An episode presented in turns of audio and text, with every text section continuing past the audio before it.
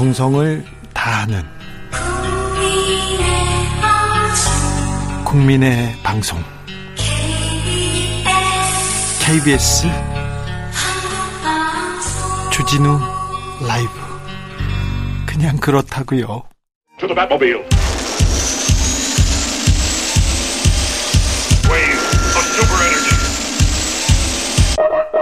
주 기자의 1분.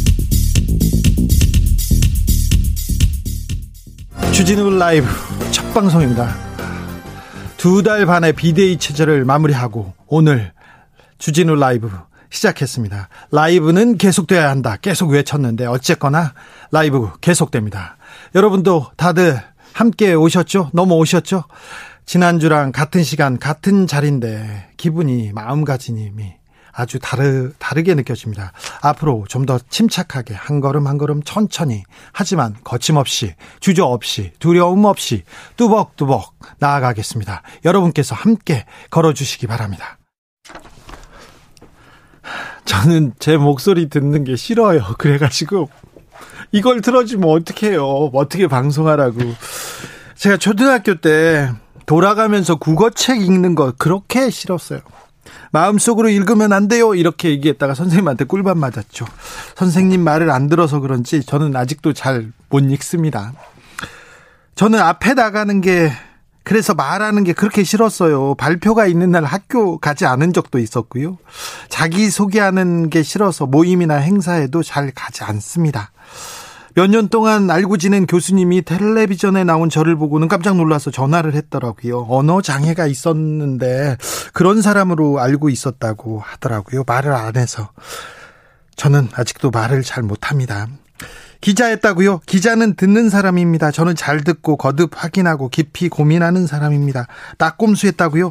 그때는 말 함부로 막 세게 했죠, 사실. 그리고 각하 얘기야 제가 박사급이지 않습니까? 텔레비전 시사 프로그램 진행했다고요? 네, 사실 NG의 연속이었습니다. 편집의 마술이었고요.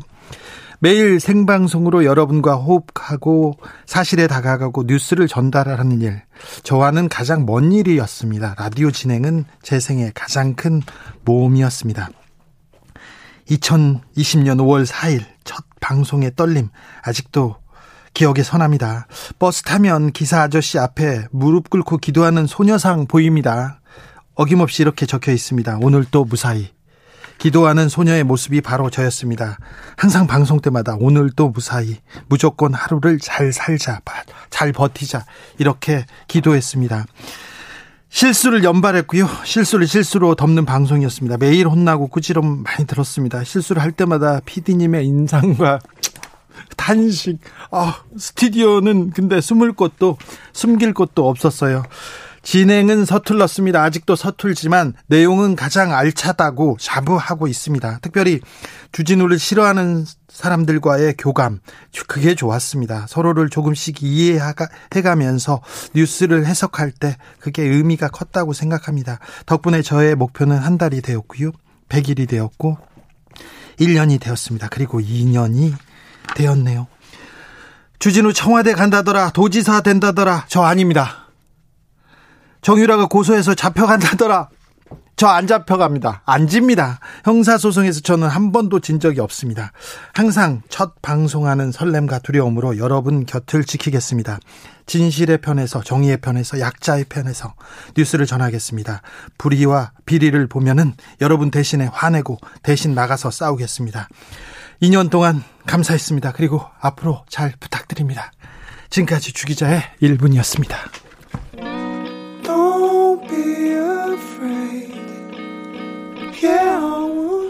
아, 진짜 풋풋하다, 느티나무님 그랬어요? 49343님, 좀 어눌한 말솜씨가 매력적입니다. 억울한 목소리라죠? 네. 매일 듣게 되고 덕분에 세상 돌아가는 정보 많이 알게 됩니다. 3년까지 쭉 갑시다. 무슨 소리세요? 한 20년 하려고 합니다. 9149님, 첫 방송 조마조마하면서 들었는데 2년 지난 지금은 물 흐르듯 편한 방송 잘 듣고 있습니다. 좋은 방송 기대하겠습니다. 물 흐르듯 편하진 않습니다. 물이 조금, 네, 더디 흐를 수도 있습니다. 5226님, 저는 주진우 처음 별로였습니다. 그러나 들을수록 매력 있습니다. 요즘은 하루도 안 빠지고 잘 듣습니다. 이런 분들 좋습니다. 나 주진우 싫어하는데 그 사람 너무 과격하지 않아? 그런데 제 생각 한번 들어보세요. 그래서 잘못하면 못한다고, 이거 아니면 아니라고 채찍 들으시면 제가 다른 건 몰라도 여러분의 말은 잘 듣겠습니다. 네, 약속드립니다. 6803님, 2년 동안 한결같이 버벅거리시는 인간미가 제일 큰 매력입니다. 아우, 이거 잘 안 됩니다. 네. 어떤 시사방송보다 듣기 편합니다. 제가 사회교사인데요, 2년 동안 정말 좋은 부교재가 되어준 방송입니다. 감사합니다. 1446님, 주진우 라이브 2주년 축하드려요. 하루 종일 서서 빵 만드는 자영업자입니다. 힘든 요즘 빵 만들면서 5시 5분만 기다립니다. 주진우 라이브 들으면서 시사 공부하고 있습니다. 아, 이렇게 많은 응원 보내주셔서 감사합니다. 혁오의 러브, 야, 듣고 오겠습니다.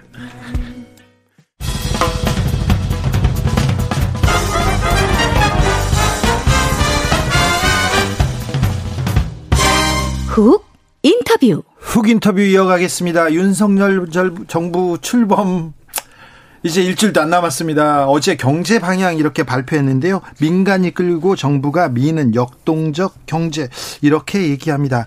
민간 주도로 전환하겠다, 이 말이 이렇게 콕 꽂혔는데요. 앞으로 어떤 변화가 있을지 짚어봅니다. 서울대 행정대학원 박상인 교수 모셨습니다. 안녕하세요. 네, 안녕하십니까. 네, 교수님. 네. 윤석열 정부의 내각을 보면, 사람을 보면 이제 정책이 보이고 방향이 보이지 않습니까? 네. 어떻게 보이십니까? 네, 뭐 경제팀에 좀 한정해서 네, 말씀을 드리면 전직 관료 출신들이, 모피아들이 많아요. 네, 대부분이라고 볼 수 있고요. 예. 네, 또 그분들 성향이 굉장히 친기업적인, 네, 친재벌적인 성향들을 갖고 계십니다. 그래서요, 네, 윤석열 당선인이 검사 시절에 네, 그 모피아, 친기업, 친재벌적인 그 관료들 굉장히 비판했거든요. 그런데 들어가자마자 그분들 콕콕 이렇게 많이 썼어요. 비서실장에, 네, 거기다가 어유 진짜 뭐 장관, 네, 주요 장관에, 네, 국무총리 후보, 네, 네, 총리에 뭐 경제부총리에, 네, 그리고 관련 수석, 네, 네, 비서실장, 아, 이렇게 많이 썼습니다. 어떻게 네, 보세요? 네, 일단 그 제 생각엔 그렇습니다. 윤석열 당선인이 아마 그 전두환 전 대통령, 예, 전두환 씨가 80년에 그 쿠데타로 정권을 잡은 다음에, 네, 그때 물가가 굉장히 불안했을 때입니다. 근데 이제 관료들 잘 중용을 해서 경제 안정화 정책을 성공적으로 했다, 예, 뭐 이런 이야기를 아마 들어서, 예, 관료들을 중용해서 경제 정책을 맡겨야겠다, 뭐 이런 단순한 생각을 하신 것 같아요.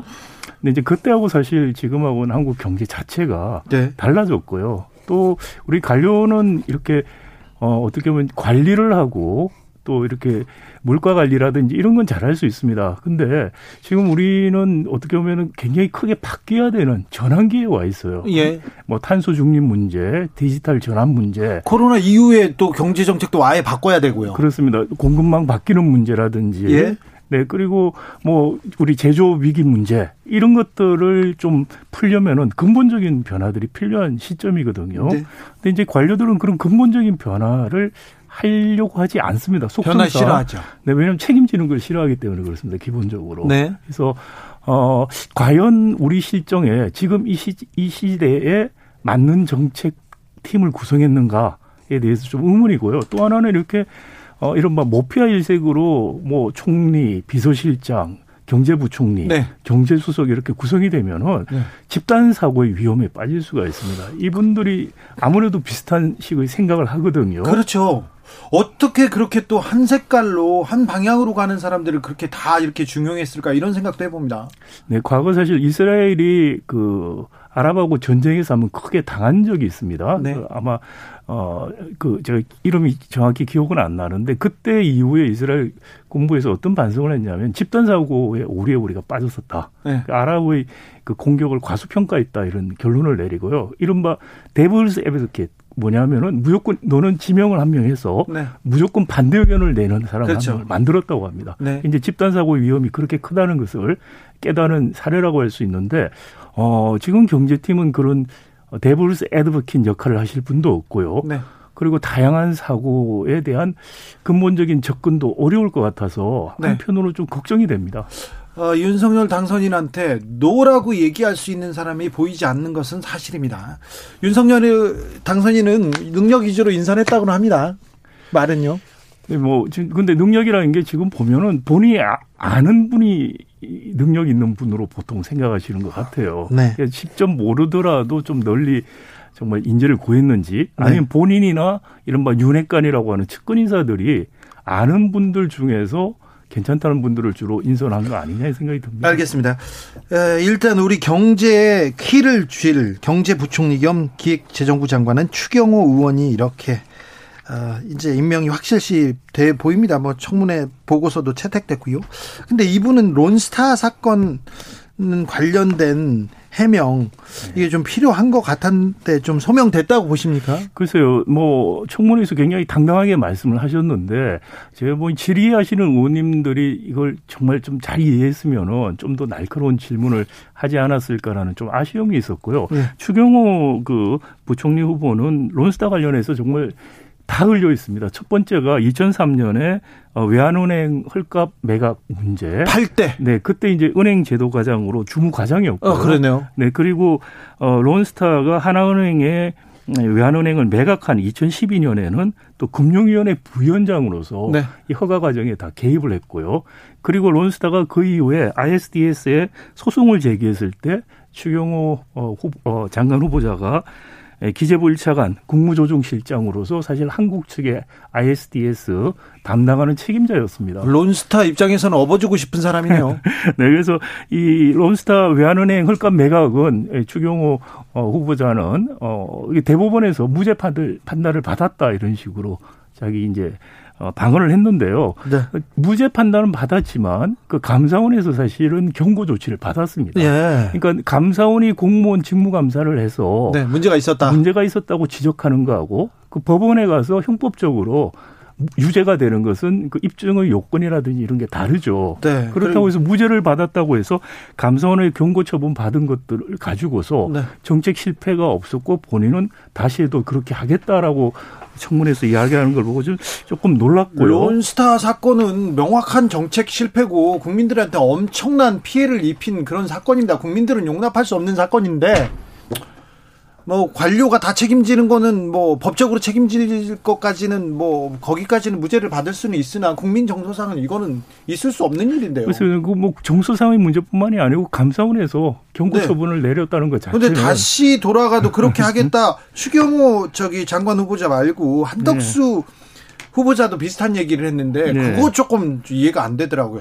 한덕수 후보자 청문회는 어떻게 보셨어요? 네, 한덕수 후보자도 뭐 론스타 관련해서 이야기들은 많이 나왔는데 이 한덕수 후보자 같은 경우에도 여러 가지 좀 복잡하게 엉켜 있습니다. 첫 번째, 론스타가 그 외환은행을 사들일 때 2003년쯤에 네. 그때 이제 김현장 고문으로 계셨고요. 예. 김현장이 그때 론스타를 대리하고 있었습니다. 그렇죠. 네. 그리고 한덕수 참여정부 때 국무총리를 할 때 론스타가 1차적으로 HSBS의 외환은행 매각하려다가 실패할 때 네. 그때 국무총리를 하고 있었고요. 이것 때문에 사실 2014년에 ISDS 재판에 증인으로 출석하지 않고 서면 증언을 한 걸로 지금 나타나고 네. 있는데 근데 문제는 이 서면 증언에서 한국 측에 굉장히 불리한 증언을 했다는 것이죠. 불리한 증언했습니까? 네, 아니라고 했는데요. 그러니까 본인은 이제 정보를 공개할 수 없다고 했는데 네. 민주당 의원께서 공개한 자료에 의하면은 한국이 너무 국수적이다. 그리고 외국 자본에 대해서 너무 강한 반감이 있다. 이런 이야기를 하셨다고 해요. 정부 입장이 아니라 론스타 입장이네요. 론스타가 ISDS를 제기한 근거가 이런 것들인데 네. 그것을 당시에 HSBS의 8대 무산이 매각 무산됐을 때 국무총리를 하신 분이 한국 국민들이 그래서 결론 이제 함의하는 것은 네. 그래서 정부가 제대로 대응을 못했다라는 걸 함의할 수가 있는 이야기가 되죠. 이건 뭐 굉장히 심각한 사실 국익을 해치는 발언이고요. 네. 한덕수 후보자 정도 되시면은 자신의 이런 서면 증언이 미칠 파장은 충분히 알죠. 알 수 있고 네, 알죠. 또 그렇다면은 본인이 이렇게 생각을 하더라도 이런 증언을 굳이 했어야 될까? 네. 라는 이제 의문이 들고요. 그 이후에 이제 김현장에 다시 고문으로 가서 2017년 12월부터 한 8억 정도 고문으로서 돈을 받았죠. 근데 이제 8억을 받은 것도 어떤 일을 하고 받았는가에 대해서 정확한 이야기를 하지 않고 있습니다. 아, 이거 교수님이 청문회에 가서 좀 따져주시지, 아유, 옆에서 좀 얘기를 해주시지, 좀 안타깝네요. 자, 인수위에서 국정과제 이렇게 발표했는데, 어떻게 보셨습니까? 민간 주도로 전환한다, 이런 얘기인데, 무슨 뜻입니까? 그래서 민간 주도로 전환한다고 했는데 구체적인 내용들을 다 보면은 지금도 민간이 주도하고 있는 거 아닌가요? 네, 그렇습니다. 문재인 정부에서 했던 거하고 크게 달라지지 않습니다. 아, 그런데 이제 문제는 나빠지는 민간 주도라는 이름을 내세워서 규제 개혁을 하겠다. 그리고 특히 이제 재벌에 대한 규제 완화를 하겠다는 식으로 나가고 있다는 거. 그래서 이게 기본적인 시장 경제에 대한 이해가 부족하다라는 생각이 듭니다. 근데 입만 열면 시장 경제, 자유민주주의 맨날 이 얘기 하시는데 시장 경제하고 좀 거리가 있어요? 왜냐하면은 재벌 규제라든지 경제력 집중 규제 문제라든지요, 공정거래 정책이 시장 경제가 잘 작동되기 그렇죠. 위한 규율입니다. 그렇죠. 재벌 규제는 그런 규제는 필요한 거죠. 시장 경제를 위해서. 그렇습니다. 미국에서 사실 20세기 초에 우리 같은 경제력 집중 문제가 일어났을 때 이것을 해산하기 위해서 여러 가지 정책을 동원해서 결국은 미국은 경제력 집중 문제를 1950년 가서 다 해소를 해버렸습니다. 그때 미국 사람들이 생각했던 게 경제력 집중은 바로 민주주의와 시장 경제의 가장 큰 적이다 이렇게 생각했습니다. 예. 그래서 이거 경제력 집중 문제를 해소하는 것이야말로 시장 경제의 기본을 닦는 겁니다. 왜냐하면은 시장 경제나 민주주의는 다원주의에 기초합니다. 경제력이 집중됐다는 건 다원주의가 없어지는 거예요. 네. 그래서 그리고 공정거래 많은 정책들도 시장 경제의 파수꾼이라고 우리가 보통 공정거래위원회를 말을 하는데 시장 경제의 규율을 줘서 시장 경제가 정말 잘 작동하게 만드는 것입니다. 네. 노동삼권 보호도 마찬가지고요. 예. 공정거래위원회의 역할 그리고 반독점에 대해서는 여러 차례 당선인께서 여러 차례 강조했기 때문에 어찌 진행되는지 좀 지켜보겠습니다. 국정과제가 크게 빗나가지 않은 것 같아서 좀 안도의 한숨도 좀 돌리는데, 그런데 국정과제를 발표했는데 정책이 보이지 않는다 이런 얘기는 계속 나옵니다. 왜 그럴까요? 네, 이거 아마 공약하고 크게 달라진 내용은 없고요. 네. 약간 뭐 세부적인 변화는 있습니다. 달라진 거 없고 두 번째는 구체적인 내용이 없어요. 그러니까 뭐 부동산 문제만 하더라도 방향성 이야기들은 나오는데 구체적으로 언제부터 하겠다라든지 이런 구체적인 이야기가 없고요. 그러다 보니까 이게 뭐 내용이 없다.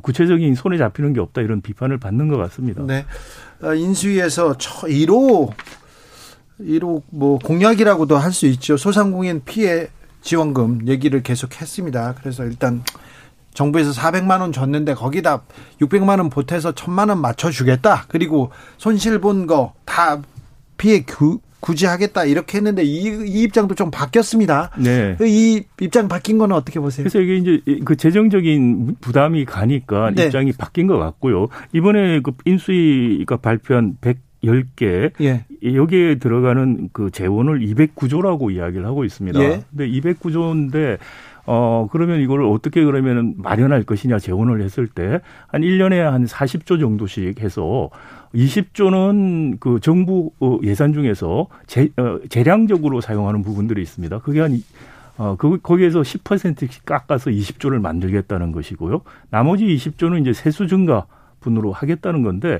사실 이 두 가지 다 어려울 것 같아요. 어렵습니까? 네, 10%를 한꺼번에 깎는다는 거 이건 굉장히 경제 위기나 이런 특별한 상황이 아니고서 사실상 어렵고요. 문재인 정부도 그러고 그전에 있었던 이명박 박근혜 정부도 계속해서 재량 지출 깎겠다고 했는데 크게 성공을 못했고요. 네. 그리고 세수가 지금 계속해서 20조 정도씩 늘 거라는 것도 굉장히 낙관적인 생각입니다. 문재인 정부 최근에 세수가 굉장히 는 것은 부동산 관련된 세금이 많이 들어와서 그래요. 근데 앞으로 부동산 경기가 깎아준다면서요, 더. 네, 뭐 세금도 깎아준다는 것도 있고요. 그다음 경기 자체가 부동산 경기가 계속해서 과거 2년 정도까지 좋을 거라는 보장은 전혀 없습니다. 그렇기 때문에 세수 부분 이렇게 잡았는데도 사실 세수 부분에서 20조 뭐 지출 20조 깎는다. 그래서 균형을 맞춘다는 것 상당히 어렵고요. 그러다 보니까 이게 원래 공약에서는 266조였습니다. 근데 이제 이게 209조로 낮아졌는데 그중에 많이 깎았던 게 소상공인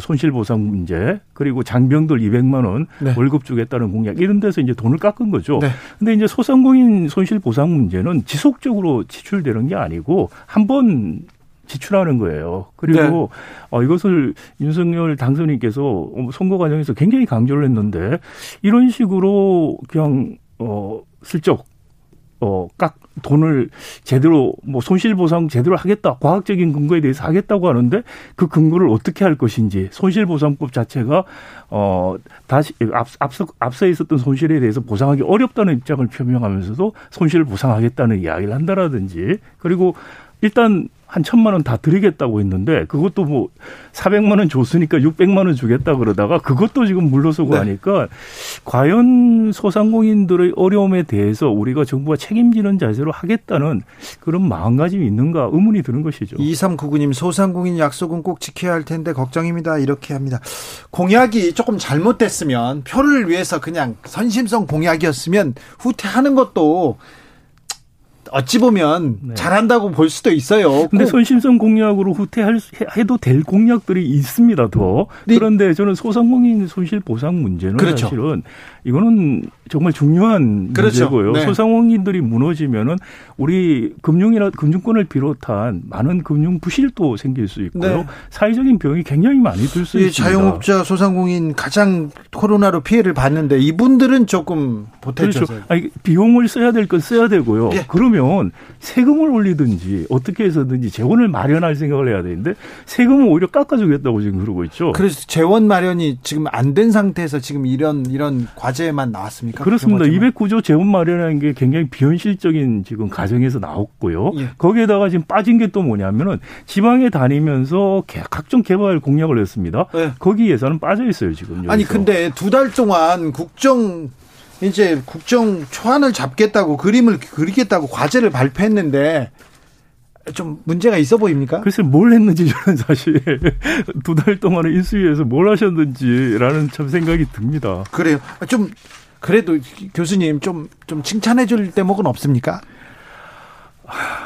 참 찾아보려고 노력해 보겠습니다. 제가 지금 보이는 것만으로는 알겠습니다. 참 답답합니다. 자, 포스트 코로나, 우크라이나 전쟁, 거기에 또 수급도 안 좋고요. 세계 격변입니다. 물가는 오르고요. 자, 지금 가장 꼭 챙겨야 될 경제정책 뭡니까? 자, 윤석열 정부 이건 해라. 네, 가장 다급한 건 인플레이션에 대한 대응이고요. 근데 네. 인플레이션 대응이라는 게 묘수는 없습니다. 우리 네. 금리 올리는 것도 가계부채 문제 때문에 굉장히 제한적이고 또 부동산 문제도 걸려 있어서 제한적이라고 해서 묘수는 없을 것 같다는 안타까움이 있고요. 그래서 오히려 정말 중요한 것은 경제 체질을 바꾸는 작업, 탄소 중립이라든지 디지털 전환이라든지 제조업 문제, 공급망 문제 이런 것들에 대해서 구조를 바꿔서 우리 산업 전환을 통해서 미래에 대응할 수 있는 구조를 바꾸는 장기적인 그런 정책을 지금 해야 될 때다. 알겠습니다.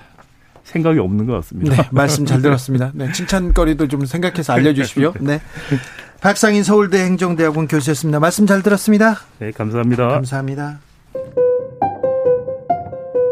정치 피로, 사건 사고로 인한 피로, 고달픈 일상에서 오는 피로. 오늘 시사하셨습니까? 경험해보세요. 들은 날과 안 들은 날의 차이. 여러분의 피로를 날려줄 저녁 한 끼 시사. 추진우 라이브.